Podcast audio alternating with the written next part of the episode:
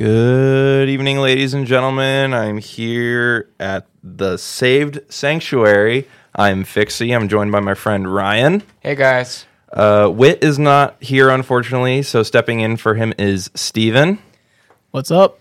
and our friend JJ.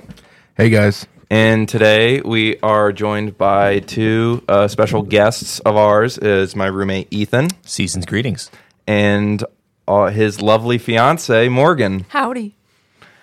So, um, today uh, it's actually our first um, our first segment of Believe in Bravely. Um, today's subject is biblical figures.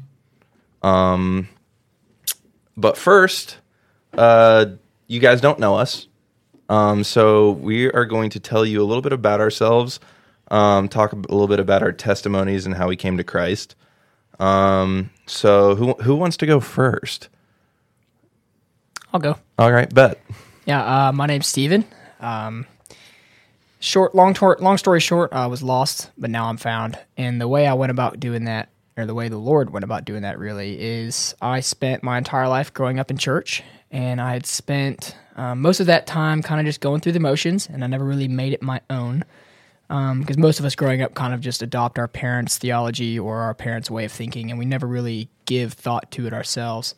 Um, but I was, uh, I'll say, probably sophomore, junior in high school when I really started to take hold of it and make it my own. And the Lord was working in my heart um, through some stuff that was going on in my own life. Um, just, well, I won't bore you with that right now. Um, but in the Lord was working, and I was able to see how He was working. Um, senior year, when I started coming to the church that we all attend, Mercy Hill, and I was able to see really what He was doing in my life, and um, that's where it just uphill from there. Um, I was saved at a young age, and I do believe that my salvation lined up, um, and it was the right time for me.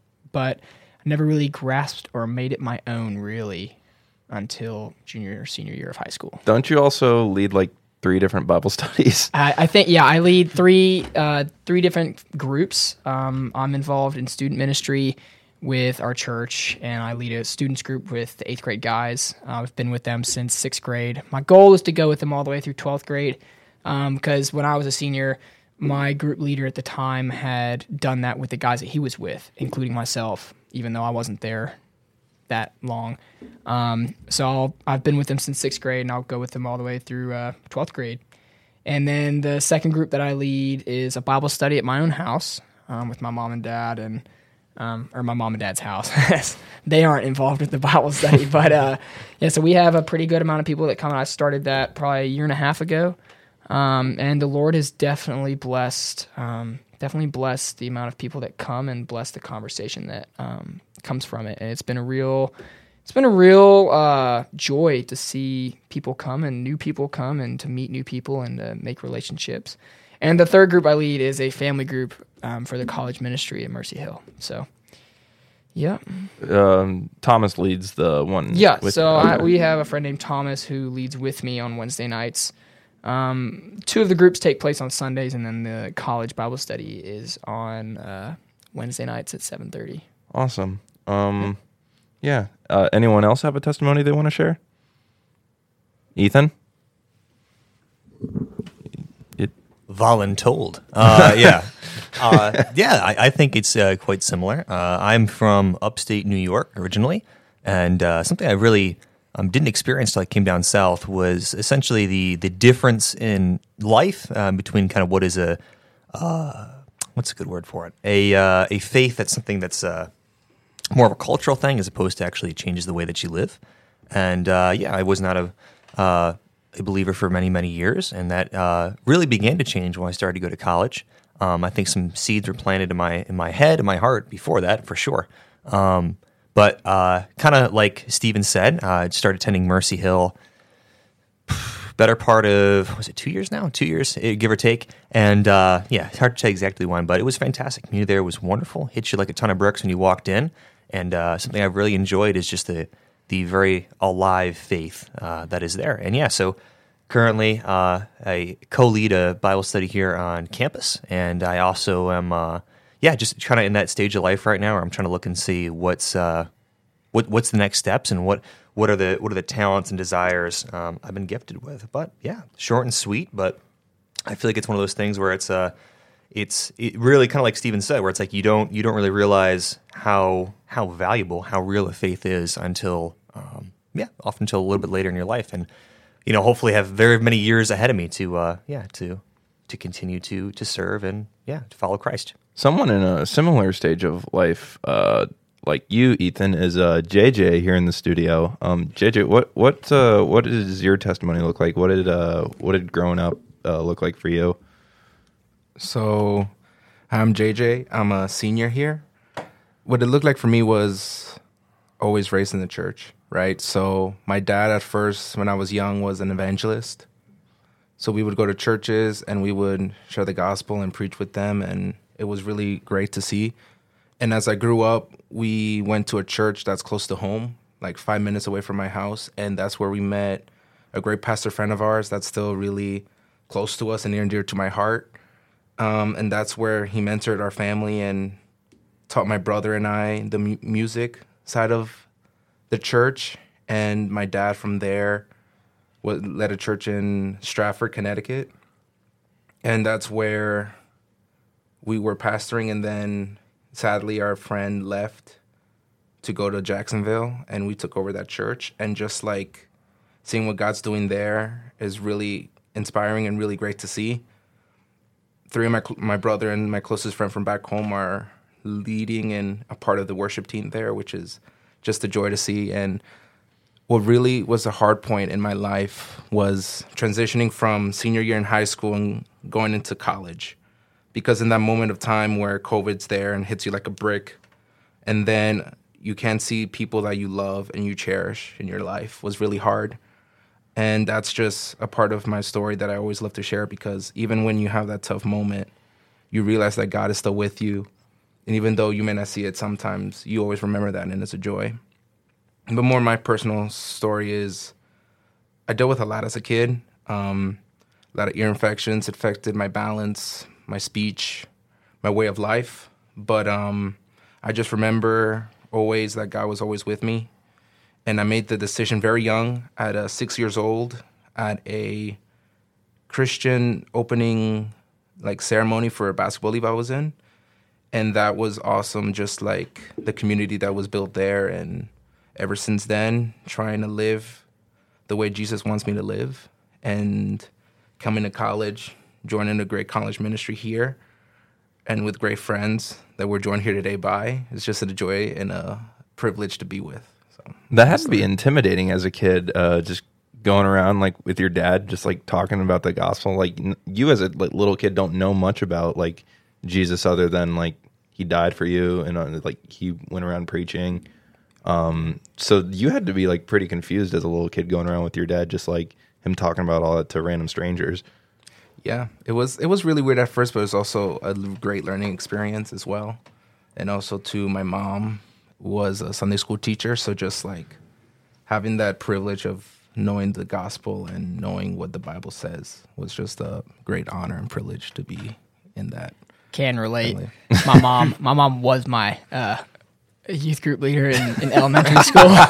she moved up with me too. She followed me around. It was kind of funny. Uh, oh, dude, I would yeah, and that. it was funny because uh, she would also lead worship at, for like the kids stuff. So like in in third through fifth grade, that was like the time of my life. Like it was where I spent the most time with my mom in church, and then yeah. the rest of the time when I would be spending with my dad would be at home, um, because mom would be my group leader, and so she would always get on me because I was I was a little goober, right? I, messed around all the time, and it was funny because she would always be there, and she'd be like, if I was messing around during worship or whatever, my friends and I were talking like we shouldn't be during during kids worship, she would come off the stage and like tell me to be quiet. no, yeah, for real. Like, oh, it was horrible, but you know, I wouldn't take back a single thing because it was hilarious. Honestly, now that I look back on it. Morgan, what about you? What did uh, growing up look like for you?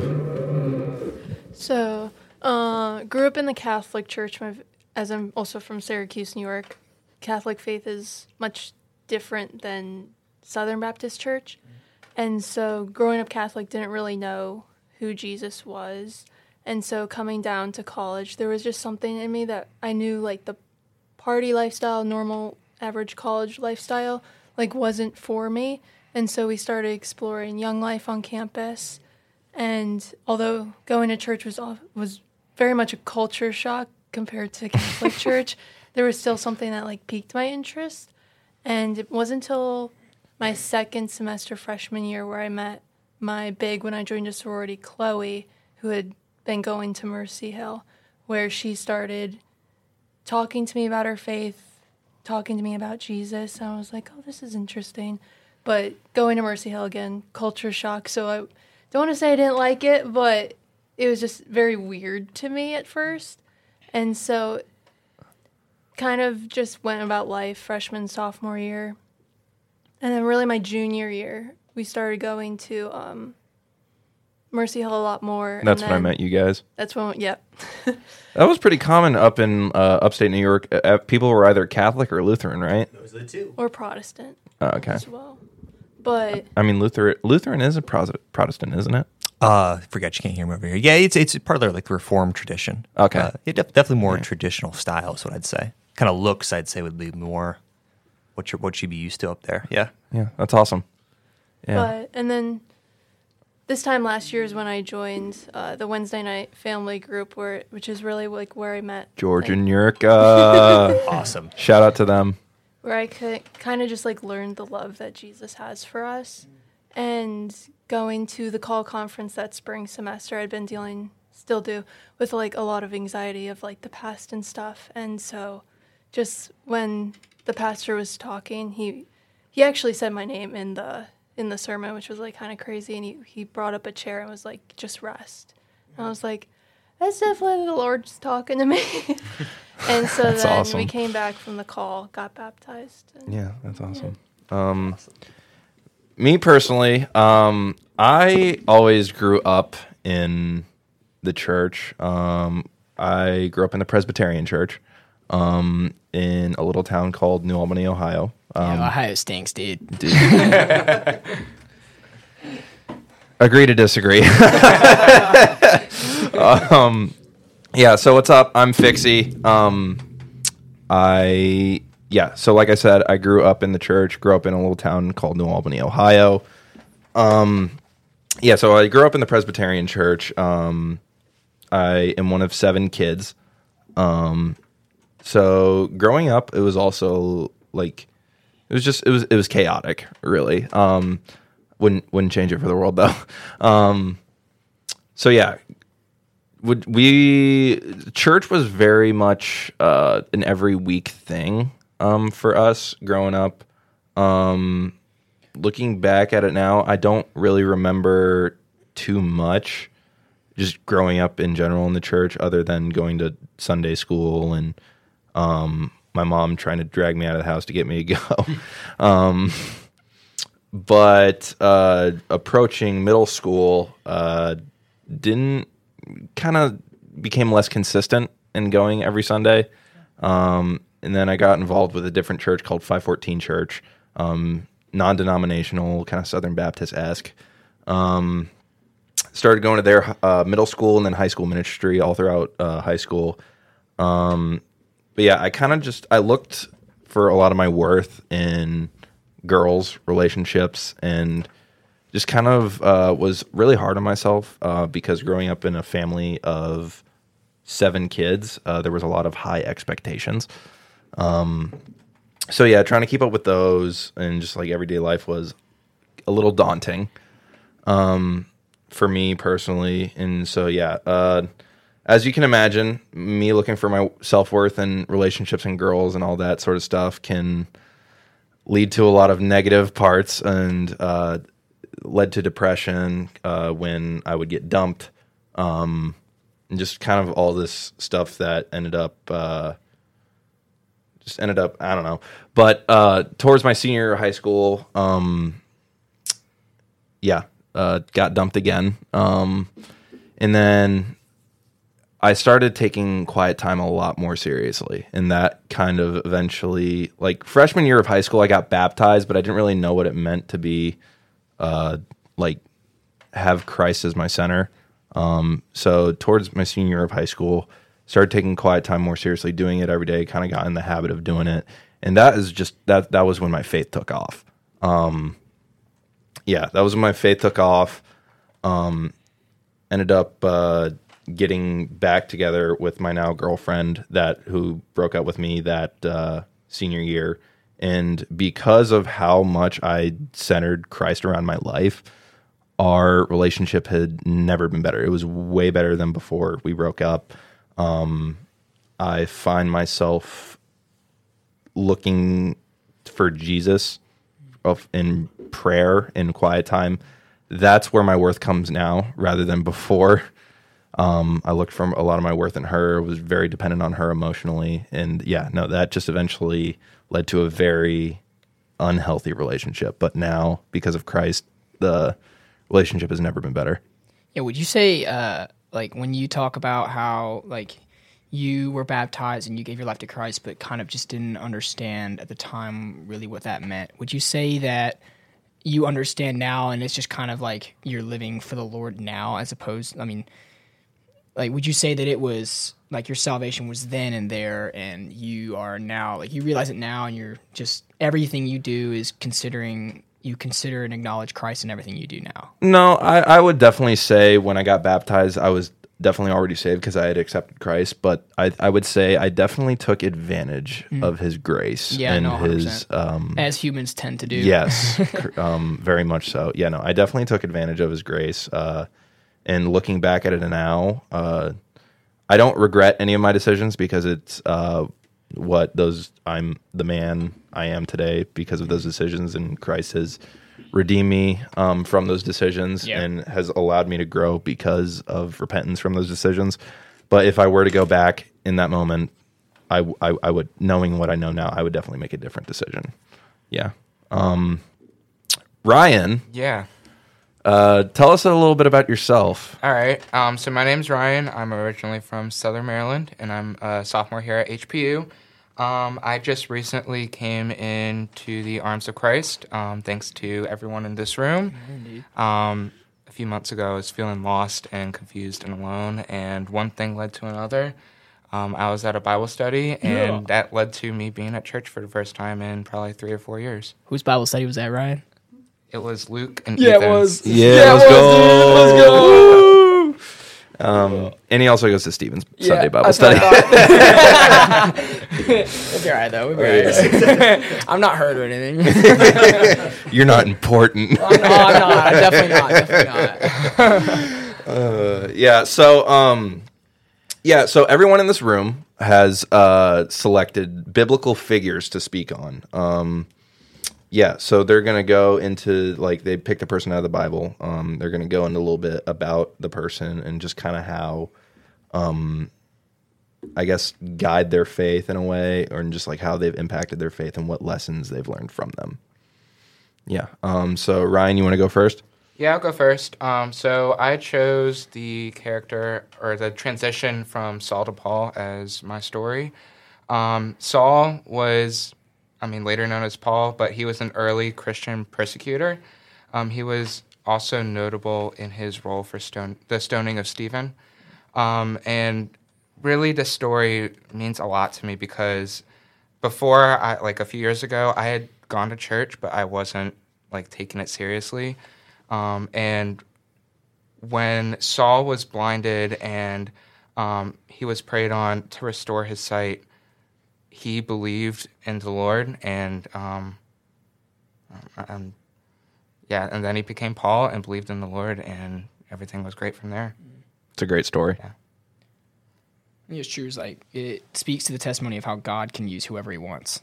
You know, um, that's I mean that's important to understand. It's like some people out of a like out of out of kind of just like i- in an intended sense of humility, but it's kind of like putting themselves down. It's like saying, "Oh, God would God could never use me. I'm not good enough."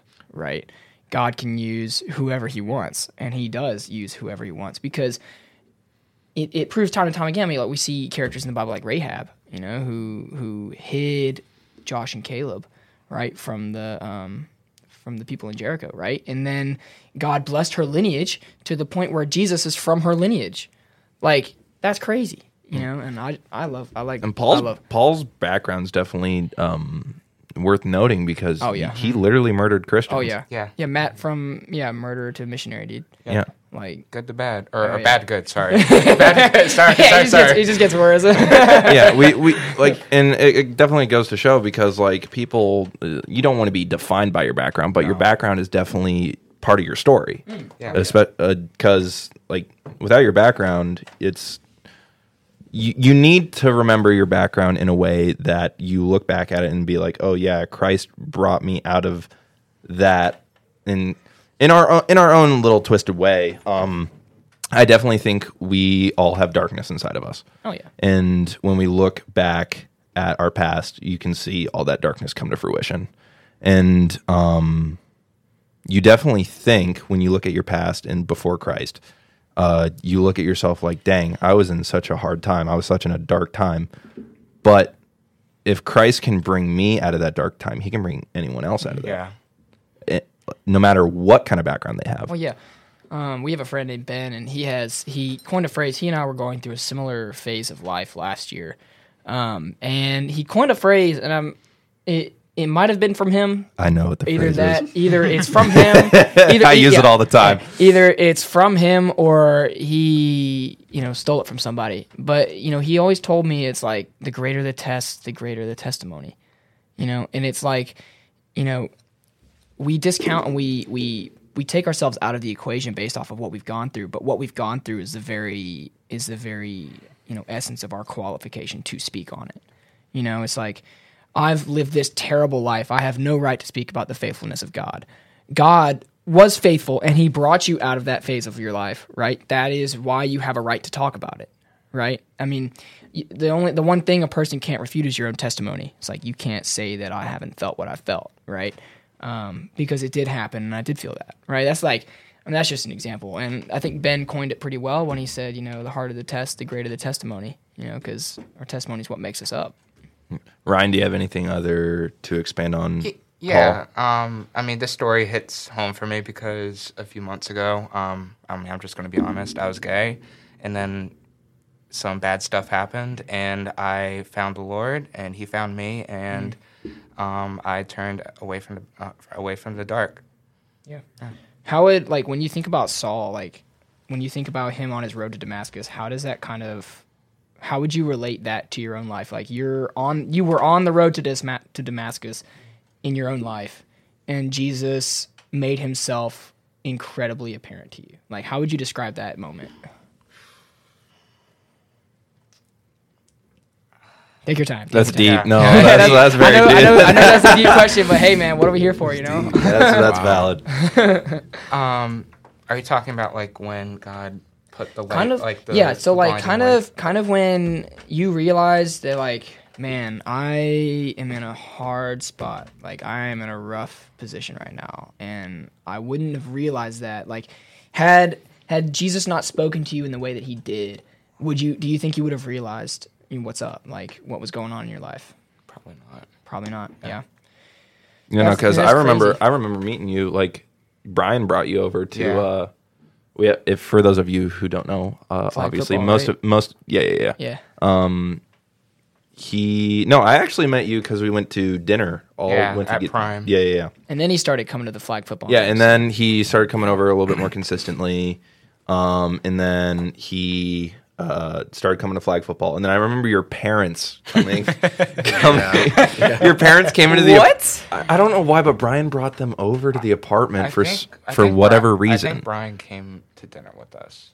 Yeah, yeah, that's right. And so um I think it was either you or Brian mentioned like, "Hey, uh Luke leads a Bible study." Um and they're like, "Oh, wait, really?" They're like, "You need to take Ryan." out." And I was like, "Oh." dude. I was like, "Okay." Dang. And so I I. I remember going up to Ryan. I was like, "Ryan, do you want to go to a Bible study?" Absolutely no pressure whatsoever. And yeah, the rest is history. Heck yeah, bro. Yeah. Love that. That's cool. And like, is we- we all have these like road to Damascus stories, Yeah. and I think like when we can draw so many great examples from spell from Saul, who turned it to Paul, his previous life and his journey to become a believer. Yeah. Right. I mean, Jesus literally blinded him and asked him why he was persecuting him. You know, like it's crazy, and I love I love that. Thanks for expanding on that. Yeah. Um. So, Steven, who who did you choose? Um, I'm, you know, I kind of cheated a little bit because uh, the Bible study that I'm doing is doing a study on David, so I figured I'd just do David because make life easier for me. um, uh, Wow, honestly, taking the yeah, easy way out. Yeah, yeah, but you know, it works, so it'll be all right. Um, you know, for me, it's I realize that David is a character of the Bible who, and the reason we're doing him on Sunday nights is to try and divulge into the reason why he's considered a man after God's own heart. Um, you know, David is not anyone. He's not like a different breed of human. He is the same um, human that I am. Right? He's on the same level of of just salvation from when he was born. He needed Christ just as much as I do. You know, um, and you get to see like, for me personally, I see David as a, a relating character on every stage of life. Like I feel like as a young man, he's a great example of having faith in the Lord. As an as an older like a like I'll I'll say this a young professional if you will. I know it's kind of a I don't know yeah whatever. Um, but it's like I see him as Humble too. Yeah, yeah, yeah. what was that? um, but you know, I see just at all stage of his stages of his life, he was very, I mean, incredibly faithful to the Lord. You know, um, and there are times when you know he falls into a bad spot. I mean, like if you want to look at it specifically, I mean, his time when he has an affair with Bathsheba. You know, and to the point where he's so willing to keep doing this with Bathsheba, where to where he will put her actual husband in harm's way in order to get him out of the way of their affair. You know, um, and you know, obviously he wrote Psalms, and it's just a it's a huge point of of you know to understand. It's just like you know most of the Psalms are crying, like just cries out to the Lord of of joy. There's sadness. There's depression. There is confusion, right? Um, David being confused with why the Lord still loves him and has favor on him. I mean, like that's at any point in my life, that's pretty much like me. Like God, why do you still love me after everything that I do? I mean, like I know when I sin, you know, the Holy Spirit is working inside me to convict me of that sin to make sure that I know that I went against what God has designed, right? And I'm reminded of the fact that God loves me regardless of everything that I do. You know, like he he has so much grace and mercy like that I don't deserve, you know. And it's hard for me to wrap my head and it's confusing to understand why does this God who created the universe and who sent his son down to die love me so much? Um, and the Psalms are just a really good example of that, you know, that just David that David wrote. But David as a person really intrigues me because, you know, some people people without context they read stuff about and then find out stuff about David. It's like, okay, he killed this guy named Goliath in a war. Um, he killed this guy, this woman's husband, right? And because he was having an affair. Okay, there's two ends of the spectrum. A, he was being incredibly faithful to the Lord and understanding that no matter what happens in that situation, he'll provide for him, right?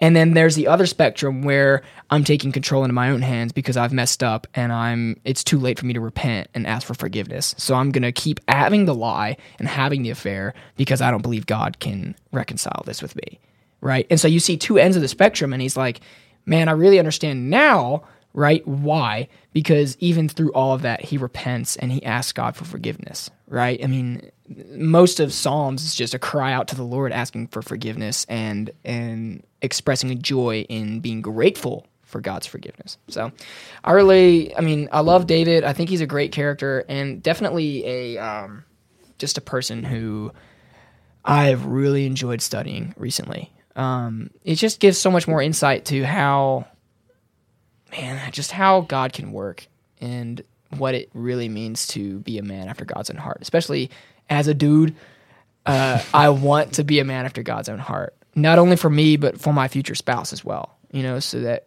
I'll be able to lead well, and honestly for my friends because you know I've enjoyed pouring into them, and they and I've enjoyed having them pour into me as well. You know, I mean I've been blessed by God to have friends who love the Lord just as much as they love me. or even more than they love me, and that overflows. And you know, Yeah. but yeah. It's very hard to grow alone. No, it That's- is. It is. I mean, you can't. When it's just like the old saying, it's like you are who you hang with. That is extremely true. I mean, like you never really realize it until you. Oh, I did not realize. Yeah, it until- Um, I mean, I have I have another friend um, who I grew up with and we hung out with a lot. Um, but he he started surrounding himself with the wrong people, and you could tell that it was affecting the way he lived. And I had I had you know addressed him on. I tried to hold him accountable, and he wouldn't listen to me. Right, and he just goes down this even further. He goes down even further into the rabbit hole of falling away from the Lord. Right. And you know, it was just hard for me to watch, but it's like on the other side of the spectrum, I've surrounded myself with people who I know have a desire to love the Lord, and I've seen how I've grown through that. And so, it, after seeing that and seeing how I've grown, it's like I can't help but want that for other people. You know? right.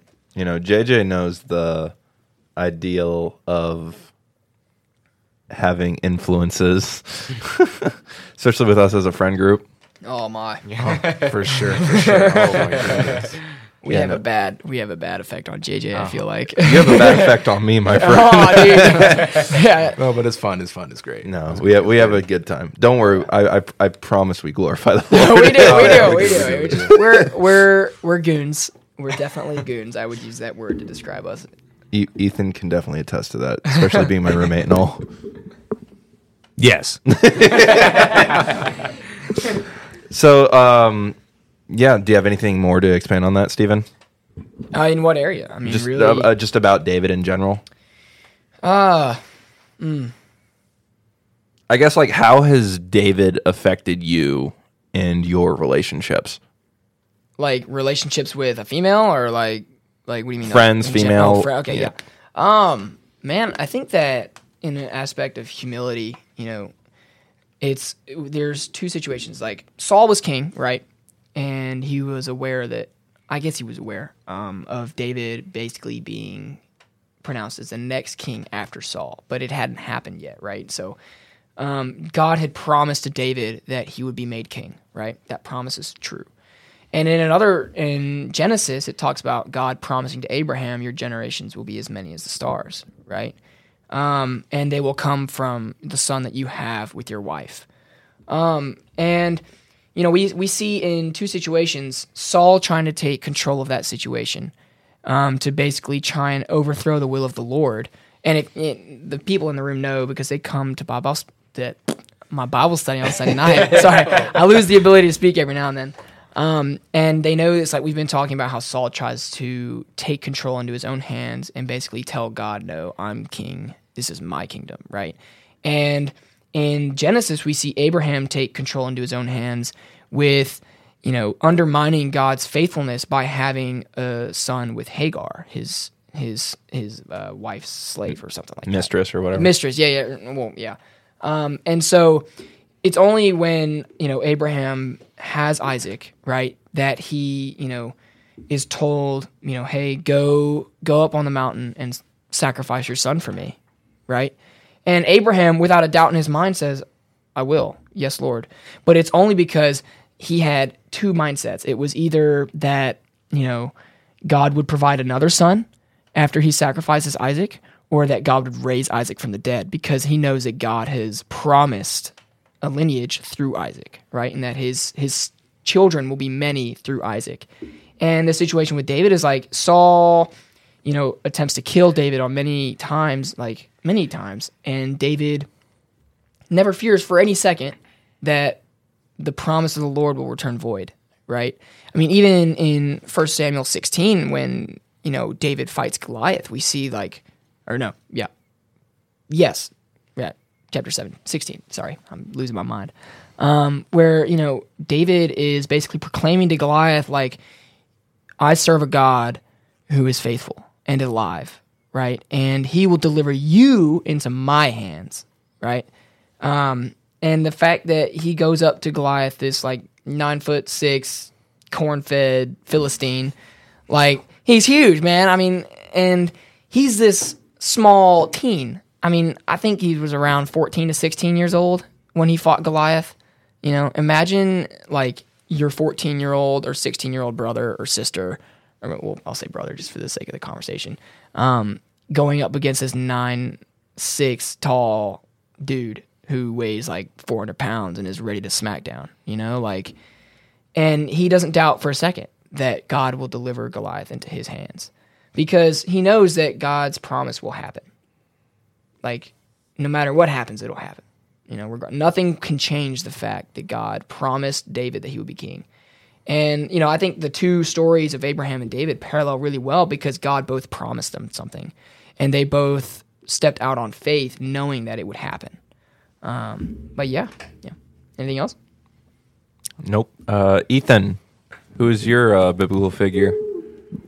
Hopefully, I didn't sound too bad. Sorry to move the microphone there. Um, yeah, I chose Daniel. Daniel is probably one of my my favorite. I mean, they're all great. They're all great. You can't you can't choose just one. But uh, yeah, Daniel was uh, someone I began to let's see, probably about was it this time last year or a little before?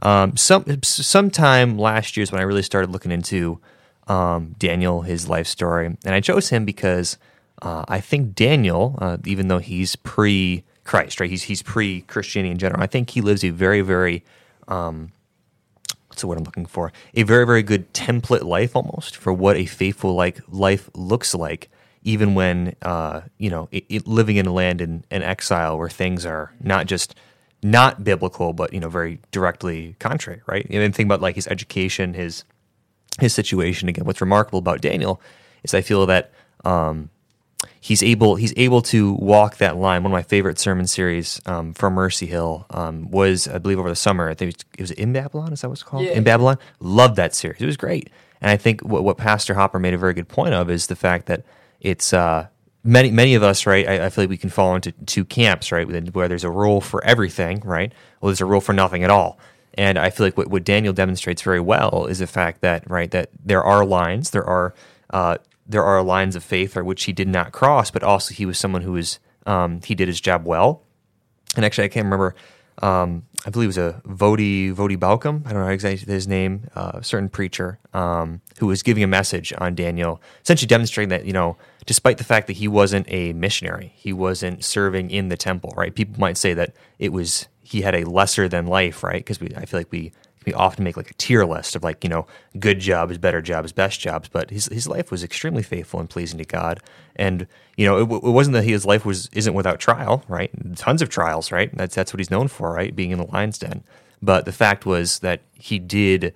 Um, he did what was put before him faithfully, and that's what pleased God. So yeah, I, I really enjoy Daniel, and I, I think that it's uh yeah definitely definitely a good uh, one to look at, especially I'm talking about our stage of life, right? We're looking forward for how we want to spend our lives and what are things we intend on doing, right? I feel like we can be often tempted to kind of make a checklist of different things that would be good, better, best, right? Not quite as good. Um, but I think, I think, yeah, I think that's a good one to look at too. Just understanding that that faithfulness, um, yes, th- again, that, that contrast in between a, a set rule book and complete laissez-faire, right? So, yeah, I, yeah, I just I wanted to, I, I looked at Daniel.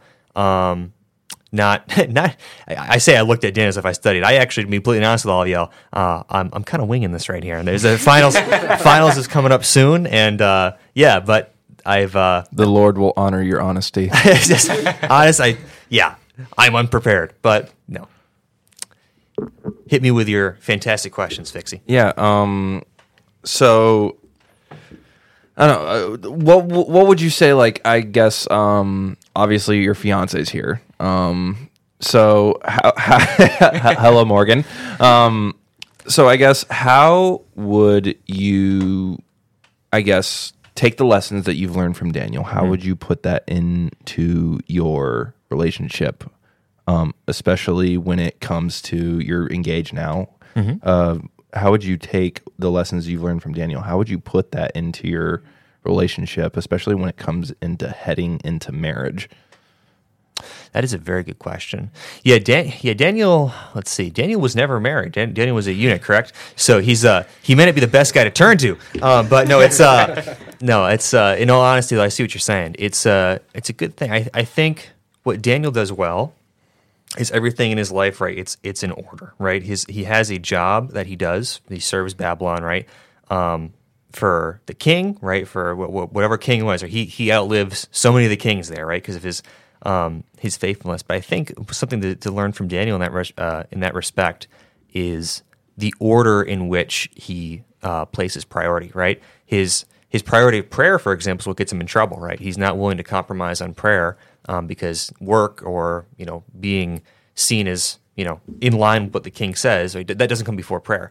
But also, like, you can tell that he wasn't someone who was you know slacking, right? He wasn't taking extra sick days, right? He, he had his he had his affairs in order. I think when if you're looking for um, tips with marriage, tips with relationships, I think maybe a good lesson to walk away from would just having things in order, right? It's like God comes first, right? And and that's and that's thinking about being, you know, God willing, father, husband one day. Um, you have to kind of look at the same thing. Okay, where's where where's work fall into place? Where's where's where's my wife fall into place to this? Where's uh, spending time with the kids, right? And if and if I'm doing things wrong, it's going to look really lopsided really quickly, right? And I think that maybe a good way to look at it is, you know, where are the things that you're unwilling to compromise with, and how do you stack those things up so it's pleasing God? And again, like it doesn't that doesn't look the same for everybody. Just like Daniel, right? You don't you don't have to be, um, you know, a, a, a pastor, a someone who's, who's directly involved with missions as a as a source of income um, to be pleased to the Lord, so long as it is done in a faithful way. But that's how I'd answer that question.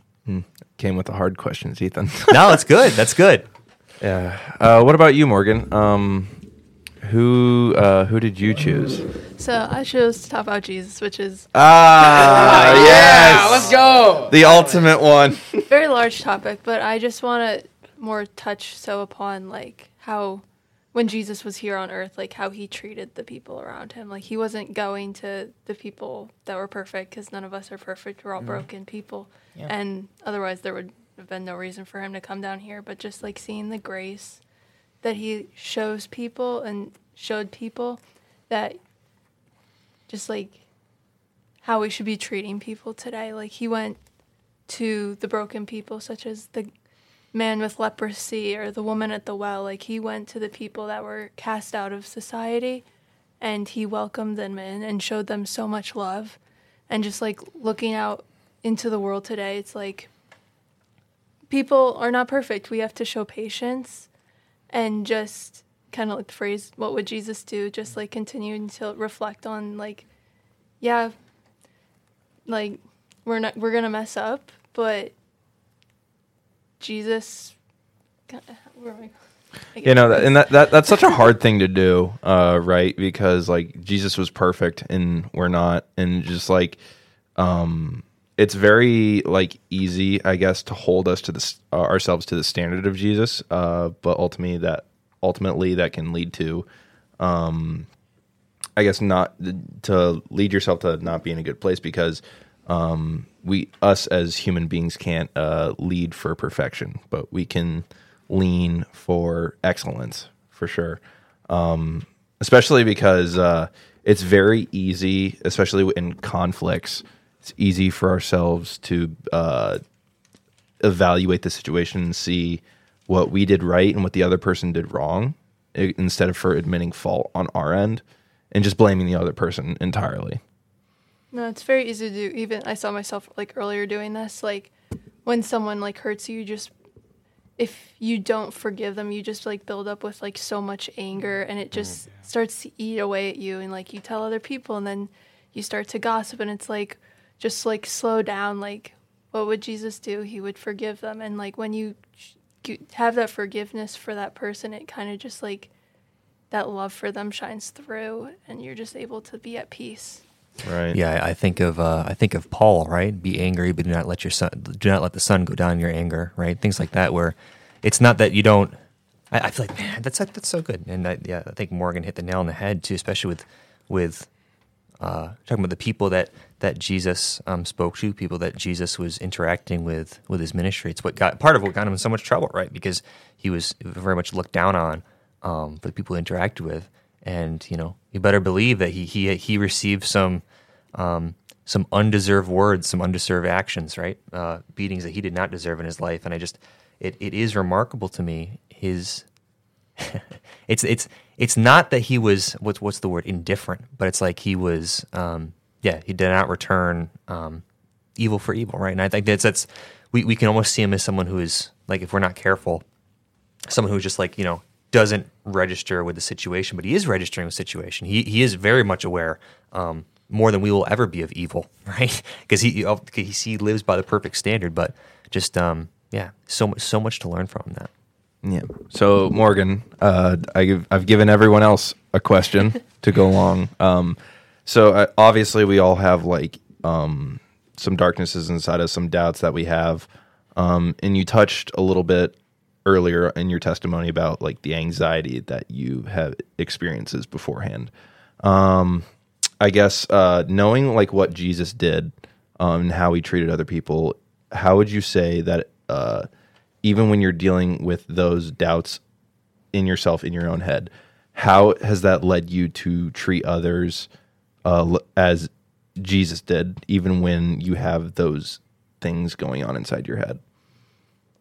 Um, I think just because I can, I have a tendency to look like for the positives in other people and the negatives in myself. If that does, if that makes sense. Relatable.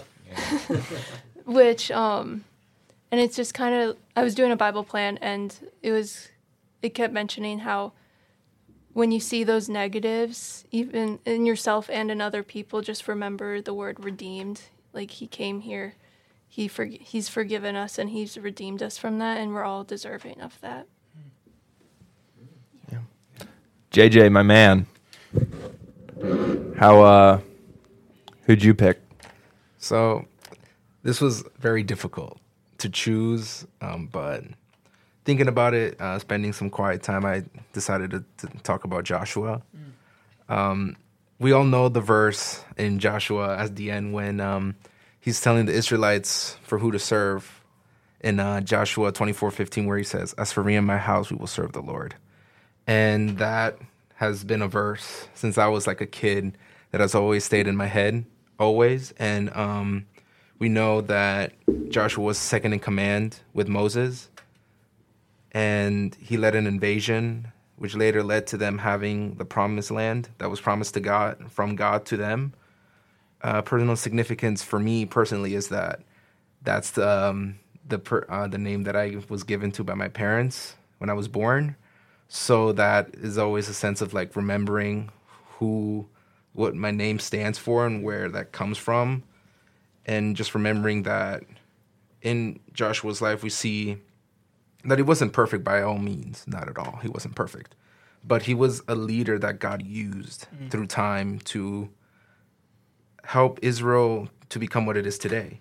And even though through through the experiences that he's faced, um, Israel still had a God who was merciful and was faithful toward them, even though us as people we are the furthest from faithful to God, not always where we want to be, but he always mentions be strong and courageous, be strong and courageous. And also too through time, God just did amazing things with Joshua and with the Israelites. Uh, we remember the, another story where in the Red Sea, the uh, Pharaoh is coming to get them back because he um, his pride in his heart and heart. After letting them go, God protects the Israelites with um, flooding the Red Sea or spreading the Red Sea, excuse me, and then having pillars of fire and clouds to protect them to show God's love for them. A great thing I remember too is don't be af- don't be afraid to be around others, right? So through time in Joshua, we see that he's with Caleb, he's with Moses. And Moses was like that discipler in a way that taught him, that showed him how to live for Jesus, well, for God at that point. And it shows him too how great it is to be discipled by someone who who's a little older than you, but also just like building great relationships with other people. Another thing I love about it is making God the center of family. The last thing, as I mentioned at the beginning, he says to the Israelites as he's going to die soon, As for me and my house, we will serve the Lord. And I always think about that too because as time goes on in the future, I've thought about it a lot. Um, I will be potentially, not now, but later on, a husband, a father. And always my main emphasis, and I'm praying to God about this daily, is making sure that my house and my line serves the Lord. Mm.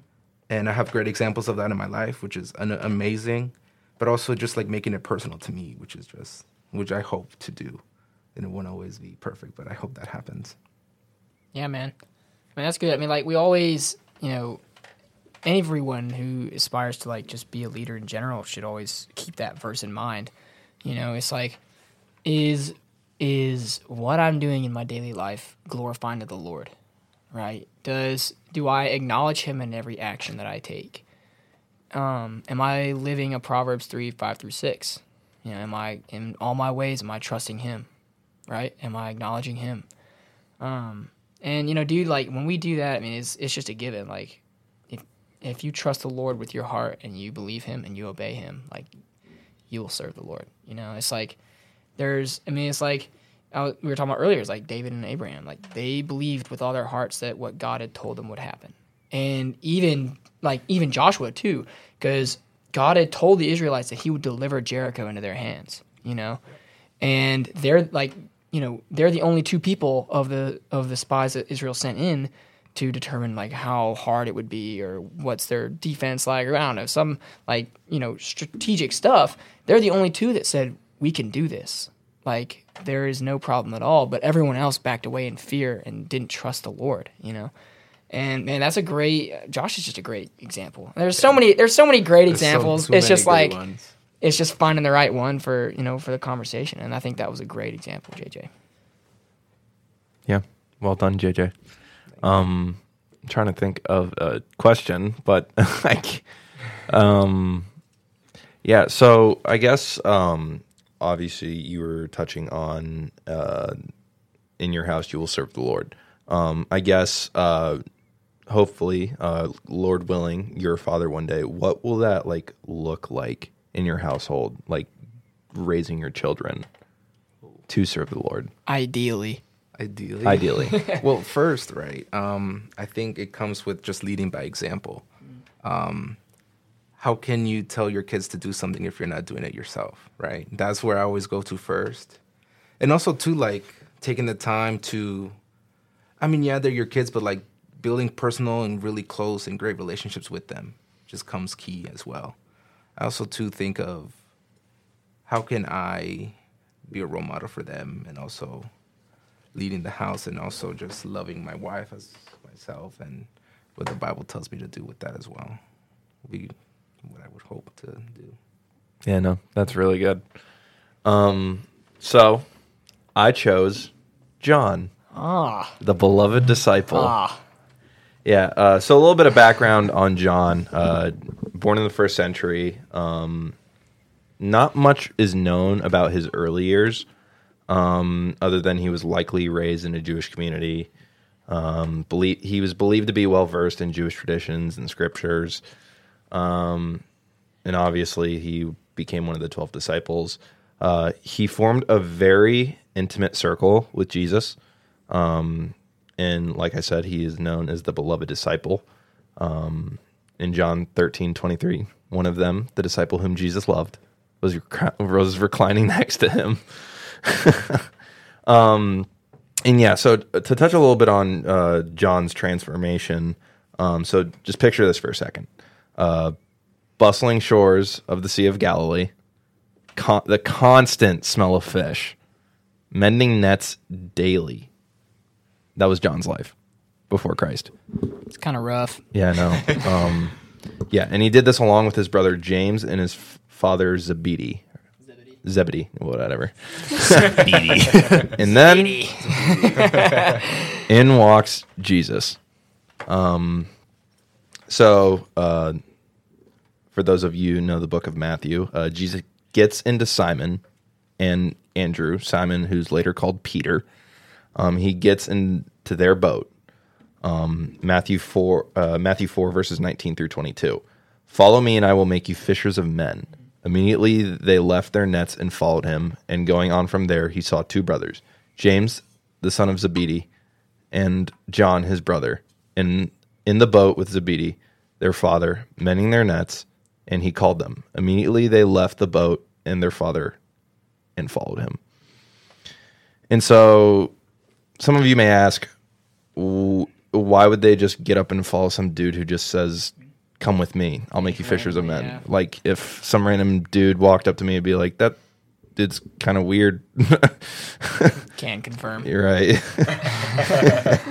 um, so yeah, no. Why, why just get up and follow some random dude? Um, I, in in this kind of instance, I kind of like to imagine Jesus performed some sort of like miracle, like if he were to like cast out his own net and caught hundreds of fish. Well, I think he did with um, Simon. Oh, okay. Yeah. So in Luke chapter, I think in Luke, I was reading it this week. Um, I mean, he's basically just telling. Um, he said, "He cast your net to the other side," and they Okay, did. that's they, where I they got obey that. him, and they catch enough fish to fill up both boats, and both the boats were drowning. Okay, that's I right. And that at that from. point, Peter falls, or Simon at the time falls to his feet and said, "Who am I, Lord, that you that you are standing in front of me? Go away, get away from me. I'm not worthy to be in front of you." Right? Okay. Yeah, yeah, Okay, yeah. that's where I did get it from. Yeah. It no, wasn't I- just some I- random yeah, who was like, "Hey, was come ju- follow me," and then nothing happened, and then they were like, "Yeah, sure, why not?" yeah, but, no. but in this context, uh, I learned that like in reality, this just reflects and emphasizes the transformative power of Jesus' words and presence, and the response to Jesus' call reflects a profound trust and obedience to his authority. Um, another thing about uh, John's transformation is he constantly witnessed miracles in the teachings of Jesus. Um, and I bring that up because we all witness our own miracles in our walks. Uh, and I pro- uh, I have eight different examples. And the reason I'm giving all these different examples is because it highlights the intimate circle John had with Jesus. yeah. And all these examples are literally like in the Gospel of John, all all in this one book. And uh, this, I think this can attest to the uh, miracles Jesus brings to our lives. Um, example number one: the wedding in Cana. John two verses one through eleven. Um, I'm not going to read out the verses because we'll be here all day if we read out all Where was this wedding? Cana. C A N A. Oh, Cana. Sorry. Cana, sorry. My bad. I'm just like, okay, wait a minute. I don't know how to pronounce words, okay? Zabidi. I'm sorry. I'm just right, pulling you know. And so in this instance, Jesus and his disciples, including John, uh, they were invited to the wedding feast. Um, and the wine ran out. And J- long story short, Jesus turns the water into wine. Um, I think a lot of people know this story. Um, and it's a gesture that gesture, not jester, gesture. It's a gesture that reveals his divine power. Um, and this event marked the beginning of Jesus' public ministry. And John saw that firsthand, um, and he saw the transformative nature of Jesus' miracles in that first instance. Um, second example is the healing of the official son in John 4, verses 40, uh, 46 through 54. Um, in this instance, Jesus heals the son of a royal official. The official approached Jesus seeking help for his dying son. Um, Jesus, displaying his healing power, declared the boy would live. And John was also there to witness the unfolding of that miraculous healing. Um, another example feeding the 5,000. Uh, John's 6, verses 1 through 15. Uh, they only had five loaves of bread and two fish. This event showcased Jesus' ability to provide in, in abundance and highlighted his compassion for hungry crowds. Yeah. John, among the disciples, played a role in disturbing the miraculously multiplied food. And when when I was reading this, um, Steven, I thought of you when you were support raising for City Project. City Project, and you were worried about support raising. Yeah, God definitely multiplied the loaves and the and the fish for me. Yeah. Um, I'll expand on that just for a short second, and then we can get back to you. Yeah, absolutely. Um, you know, it, I was anyone who did City Project. So if you're listening and you did City Project, then you know what support raising is. But for those of you who don't, like, we had a set amount of money we had to raise to basically pay for the things that we were going to do in the summer for the church. And City Project was something that the college ministry at Mercy Hill does during the summer. Basically, invites students to learn how to evangelize, and we would end up at the end of the summer go and go on the mission field for like a week or so, a week or so. I know some people like the group to India went for 13 days, so close to two weeks. But like three or four of those days were traveling because it's like a 18 hour flight, which is rough. Um, but anyway, you know, we would do this during the summer and we would learn how to share the gospel with people. And a part of, you know, the beginning of doing City Project was learning how to trust in the Lord to provide for what they know they've called them to, right? And a big part of the confirmation and knowing whether or not God really did call me to do City Project was how, like, how faithful He was in my support raising. Um, so the number we had to raise was five thousand dollars for the whole summer. So that basically included the long term trip. So I went to Honduras um, with our students ministry, um, and I was blessed to be able to lead to be a leader on that trip. Um, and we went to Nova Scotia as well to visit a church plant. So it would basically pay for all of the trips, um, you know, food, um, you know, and we lived in host homes, so we didn't really. So those of you who um, you know, don't necessarily live in North Carolina or in High Point or Greensboro would have a host home, like a family that would basically open up their house to you and you would live in, right? And that would be your home for the summer. And they would basically pour into you. At least my experience living in my host home is I'm still living there and the move out date was six months ago. That's not normal, by the That's way. That's not normal. And and it's like I'm still living in this environment where I'm being poured into daily. You know, it's it's like I live with five kids, two dogs. One of those kids is a two year old, um, and wakes me up every morning right on the dot at eight fifteen. Um, and it's with the same scream. So, but it's like you know I'm still living in that situation where I'm being poured into, right? And that's just you know the blessing of the people who gave and supported me was so it, it just it pours to the importance or it points to the importance of just being able to see God's faithfulness in support raising and then understanding that if you hadn't reached that goal it's kind of like you wouldn't have been able to experience all the things that you experienced. For me, it was my host family and going to Honduras with my friends and growing in relationships with other people, right? So it's like God's faithfulness in my support raising was definitely clear. And it's like trusting in Him to support that regardless of how much doubt I had in my heart, right? Because it was hard. I mean, there were times where I was like, I don't know if I'm going to get it or not. But I also knew that I felt a strong calling and I knew the Lord had told me to do City Project. And I knew that if He called me to do something, He wouldn't leave me hanging. Yeah. You know, that's another example of how John's experiences can definitely relate it relate yeah. to us for Oh, sure. yeah. Another miracle uh, John witnessed was the walking on water in John 6, verses 16 through 21. Um, this was after he fed the 5,000. Um, Jesus walked on the Sea of Gal- Galilee to reach his disciples who were on a boat. And John, along with the other disciples, witnessed uh, the astounding display of Jesus' power. Um, not just like, I, I, not just over like trying to figure out an analogy here, but like he, he has essentially power over the elements here. Yeah. Command over them, yeah. For, and it's further solidifying their understanding of his divine nature. Um, an, an, another miracle uh, is healing the blind man in John chapter 9, verses 1 through 41. This is why I said I wouldn't read every verse because we'd be here all day. No, you're good, dude. Yeah, no. Um, in this instance, Jesus restored sight to a man who was born blind, not created blind, but literally born blind. Like he had never Yeah. seen anything in Yeah. his entire life. Um, and John was there to witness not only the physical healing, but also the spiritual insight that the blind man gained. Um, and he recognized Jesus as a prophet, and this miracle led. This miracle also led to increased tension with the Pharisees. Yeah, I know that like most people, um, as I'm reading Luke, is like most people when Jesus did all of these um, miracles, they recognized him as a prophet, not as who he was claiming to be. You know, they kind of they kind of got seventy percent there. You know, they're like, oh, this man's a prophet; he's from God, as opposed to I am the Son of Man.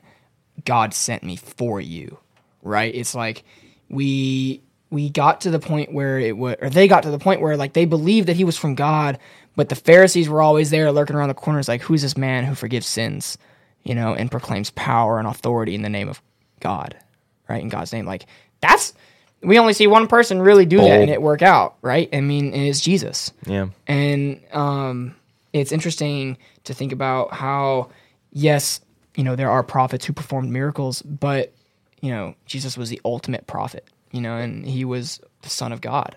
And he was on earth to tell us about what he brings to the table. And yeah. So I got last three uh, last three examples. Um, number one is raising Lazarus from the dead in John 11 verses 1 through 44. Um, probably one of the most dramatic moments in the gospel. Um, in this, John describes Jesus raising Lazarus, who has been dead for four days.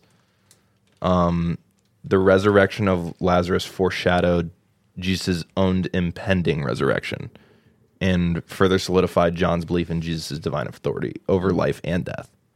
Um, number two, the Last Supper. Uh, John 13, verses 1 through 17. Um, in this uh, story, um, this is more of a little a teaching than a miracle. Um, Jesus washes the feet of his disciples in this. Um, this illust in like Jesus claiming to be God Is God. is yeah. right Yeah. On top is of that God he actually is. Yeah. washed the feet of his disciples, H- humbled himself. Yeah. This, I mean, if this doesn't illustrate sacrificial love, I don't know what does.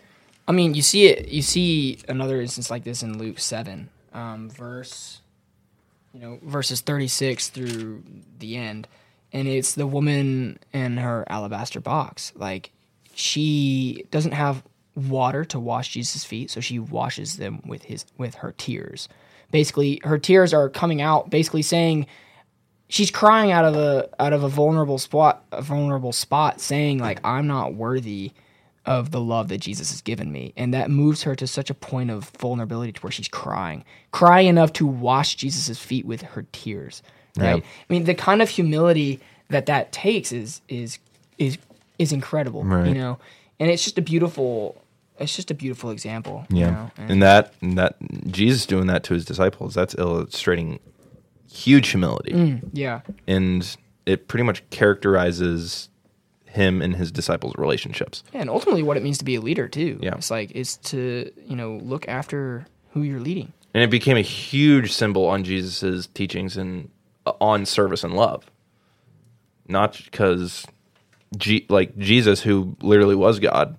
I mean, if he, he if he is doing that, how can we say we're better than someone? Yeah, yeah, Yeah, and That's then good, last example, most important thing of the gospel, the crucifixion. yeah. John 19, verses 17 through 30. In these verses, it's essentially describing how John stood by Jesus' Jesus's side during the crucifixion, an intensely emotional and pivotal moment. From the cross, Jesus entrusted the care of his own mother, Mary, to John. Yeah. And this is underscoring the deep bond that Jesus had with John, the deep, intimate circle that they were in together. Um, and then John was able to witness the ultimate act of love and sacrifice that Jesus did on that cross. Yeah. And then, um, so yeah, that touches a bit on John's transformation. I mean, even ultimately after that, it's Right. like you get he gets to witness the even even better, Yeah. like the resurrection of Christ, right. which is exactly what he came to do to begin with. Yeah. And I, I'm going to touch on that here in a second. Yeah. Yeah. Um, and we can definitely connect a lot of this John's experiences with personal struggles. Number one being self worth. Um, started with John's journey. The start of John's journey, he was a fisherman. Um, imagine the self doubt that plagued him because fishing it's a noble noble profession, but it's not exactly what society would deem extraordinary. Um, and Jesus extended the transformative invitation when he says, "Follow me." That wasn't just an offer to like leave behind his nets. That was an affirmation of John's worth. John, how do you, John had to wrestle with the idea that he was deserving of a purpose beyond the ordinary. And I think with that, Jesus had also met him when he was almost like at one of his lowest points. Like he was, they were going, if I understand correctly, they they were almost out of money and couldn't afford to live I anymore. think he had just gotten out of prison too, or something like that.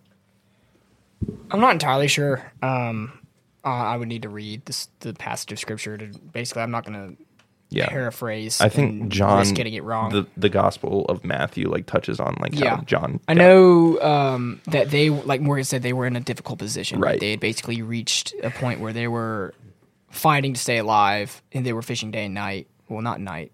Well, yeah, day and night, um, except on Sabbath, right? But it's like, man, he. It's crazy how Jesus comes to most of the people whom he does ministry with at a low point in their life. Right. I mean, you think about the woman at the well, like Morgan mentioned earlier. It's like she was the first person whom Jesus made his his himself known to outside of his disciples. Right. Like at least starting the point of his ministry of telling people, right? People would make assumptions about him before, but like she was the first person who'd say he would say in front of hers, "I am the Messiah," right? Um, and like imagine what she was going through. I mean, she had you know five husbands, and the one she was living with now, the man she was living with now, wasn't her husband, right? And it's like she is cast out. I mean, like we were talking earlier about how you know the people, the very people that Christians um, judge so harshly today are the very people that Jesus did his ministry with. You know, and it's like, how can you know we look at every person that Jesus um, did ministry with, and you know look at ourselves and say, ah, I wouldn't hang out with that person, or God couldn't use them, right? Um, but the point I was trying to make is like, you know, God comes to us and He makes He reveals Himself most of the time. I mean, I feel like in my life, uh, the experience that I've had is that it's at the lowest points of my life that I realize that God is faithful. Yeah. You know, it's very it's very easy to be comfortable when you're up on top of that mountain and you've you're reaching a spiritual high, and then you're like, man, I don't. And then it's it, or you reach some mentality where it's like, man, I don't really need God. I'm doing well on my own, right? And you start taking credit for the faithfulness that He's had in your life. Yeah. and I think that's definitely something we can all relate to, especially with John here, because we often question our capabilities and whether we're deserving of a more meaningful life. Um, John's transformation teaches us that we're worthy of a higher calling and we're worthy of breaking free from the nets that tether us to mediocrity, just like him. And the third thing uh, that I can touch on about relatable struggles is relationships. Biggest thing when it comes to Christianity is relationships. Um, John wasn't just a casual observer. Um, he was part of, like I said, he was a part of an intimate circle around Jesus. Um, so let's pick, let's picture the Last Supper for a second. Um, Jesus, the the teacher, humbly washed the feet of his disciples, including John. The profound lesson in humility, love. Th- this teaches a profound lesson of humility, love, and the equality of all in the eyes of the divine. And look at our own struggle, whether it's like with our, it's a relationship with ourselves or with others. There's a powerful lesson here. The act of service and of acknowledging the worth of every individual speaks to the heart. It speaks to the heart of healing fractured relationships. Yeah. Yeah. John's experience challenges us to approach our connections with humility, empathy, and the recognitions of the value in each person. And then, um, actually, uh, I have one more uh, uh, struggle, relatable struggle to talk on, and it's huge today in society: depression. Yeah. Yeah. Hundred percent. And the Gospel of John doesn't exactly address mental health, but let's consider the moments of loss and despair, like the crucifixion. John stood at the foot of the cross. He witnessed the agony and death of his friend and his teacher. Can you imagine the emotional the emotional toll that would take on someone? In our struggles with depression, our moments of darkness, it, it can feel insurmountable. And I think John here, John's experience experiences acknowledge the reality of sadness and grief that we live in, especially on, on in the sinful world that we live in. What one more thing I want to point out that makes the Gospel of John so unique, right, is that one verse in uh, during the res- resurrection of Lazarus. Say that ten times fast. Um, just those single line, and Jesus wept, and he intended to arrive late um, after he had passed away. And it's one of those things where if if the topic of conversation is talking about grief, right? I mean, uh, just the fact that Jesus himself felt sadness, you know, despite the fact that he's God, right? He's all the power in the universe, yet he still felt sadness for an evil that had happened. It, it kind of makes us look um, and kind of ask that question, why? Well, I think I believe that the answer why is because the joy that he must have felt, right, that of both in Lazarus and himself of Lazarus uh, coming out of the tomb, must have had such a far greater weight than that temporary sadness. That's the only thing I can really come to reckon with. And uh, yeah, we are talking about the crucifixion of Christ. I think that's again same thing. I can only imagine the uh, the glory, right, the joy of uh, of John, Jesus being you know reunited again again in paradise after all their trials and tribulations, right? It's one of those things where it it, it kind of shines more light on the idea, of the fact that Jesus um, is not foreign to sadness. He's not foreign to misery, grief. It's not wrong to feel sad. Um, it's uh, but in fact, it's it's those those moments that we see in the Gospel of John that are so dark are some of the most beautiful, right? Yeah, you jumped to you jumped to my next point for me. Oh, did I? yeah, no, uh, yeah, I was gonna say like his story doesn't end at the crucifixion. Sure. Yeah, Uh, that's that's that's the good part. Um, there's hope in the resurrection. There's hope in renewal, and it serves as a beacon. It, it those hopes serve as a beacon with those struggling with mental health issues. Um, last thing I'll touch on is finding our worth in Christ through John. I'm going to talk about one thing and one thing only, and it's going to be quick. The beloved disciple. That title right there. Not just a title, it is a statement about the nature of a relationship with Christ. It is to to be to be beloved is to be unconditionally loved. Hmm. It is like our whole life is a quest for worth. Yeah. But we find in John's narrative a model that transcends achievement or perfection. Our worth is not contingent on our actions, but on the boundless love Jesus extends to each and every one of us. Yeah, and that's for everyone. Like it, it. I know it was kind of like an like a captain obvious point, but like you know, Jesus has made it abundantly clear that he's come to serve, not to be served, and to love. Right? I mean, when we think about um, just you know being beloved, like unconditionally, like people, people, you know, every day like people conditionally. Oh, I like what this person can do for me. I like how they treat me, or I like them for how they treat me, or I like I like them for what I see to gain out of this relationship. Jesus has nothing to gain in having a relationship with us because if we have nothing we can give Jesus except praise, right, for what he's done for us. Because, you know, we're we're just at this point where we aren't capable of of providing anything that Jesus ultimately needs, but he shows interest in us and love for us. And a love so deep that it's like he'll do anything for us, even die and be rose again. You know, and so I think that's just it's you know, something that's really you know, like you said, like the word beloved, like beloved disciple applies to everyone who chooses to believe in the death and resurrection of Jesus Christ and to live their lives for the Lord. You know? But yeah. Yeah. Anyone else have any closing remarks before we wrap up here? Cool. So yeah, uh, thanks so much for tuning in, guys. Uh, hope you guys enjoyed the conversation. Uh, Steven, thank you so much for stepping in for Wit. You're welcome. Uh, Ethan and Morgan, thank you so much for uh, being guest speakers on our podcast. You're so welcome. Yep.